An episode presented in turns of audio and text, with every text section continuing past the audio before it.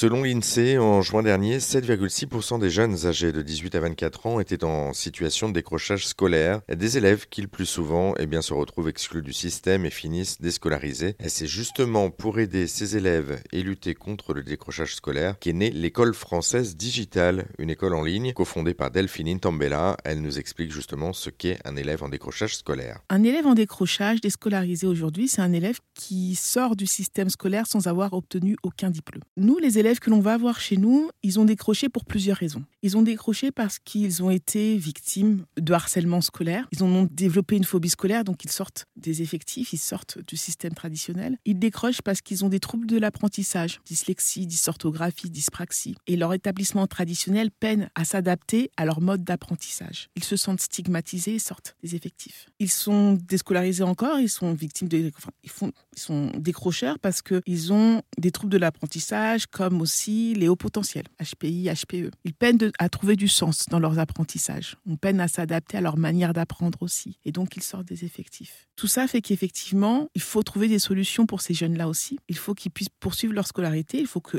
l'école puisse s'adapter à leur mode d'apprentissage. Et on a constaté un manque dans ce sens-là. Et donc, c'est pour ça qu'on a créé l'école française digitale. C'est qu'aujourd'hui, l'école dite classique euh, n'est pas capable de gérer ce, public-là, en fait, en décrochage scolaire. Aujourd'hui, ils sont laissés sur le côté, si je ne blâme pas l'école traditionnelle. Elle est là, elle existe et, c'est très bien. En revanche, quand vous brassez 9 millions d'élèves, quand il y a 30 élèves par classe, il est difficile de s'adapter aux 2-3 élèves dans, dans l'effectif de 30 qui aura des besoins particuliers. Et souvent, ils sont mis à l'écart, mis sur le côté. Les programmes sont denses, les élèves sont nombreux, les enseignants doivent aller vite pour respecter les timings des programmes. Donc les 2-3 élèves qui seront dans une situation à part, on aura du mal à s'occuper d'eux. Et pourtant, c'est notre richesse, c'est l'avenir, et il faut aussi s'en occuper parce qu'ils sont pleins de potentiel. Et pour en savoir plus sur l'école française digitale et euh, justement sur euh, les pédagogies mises en place, notamment la pédagogie inversée ou positive, eh bien, on vous a mis euh, toutes les infos et surtout tous les liens. C'est à retrouver sur notre site internet erzen.fr.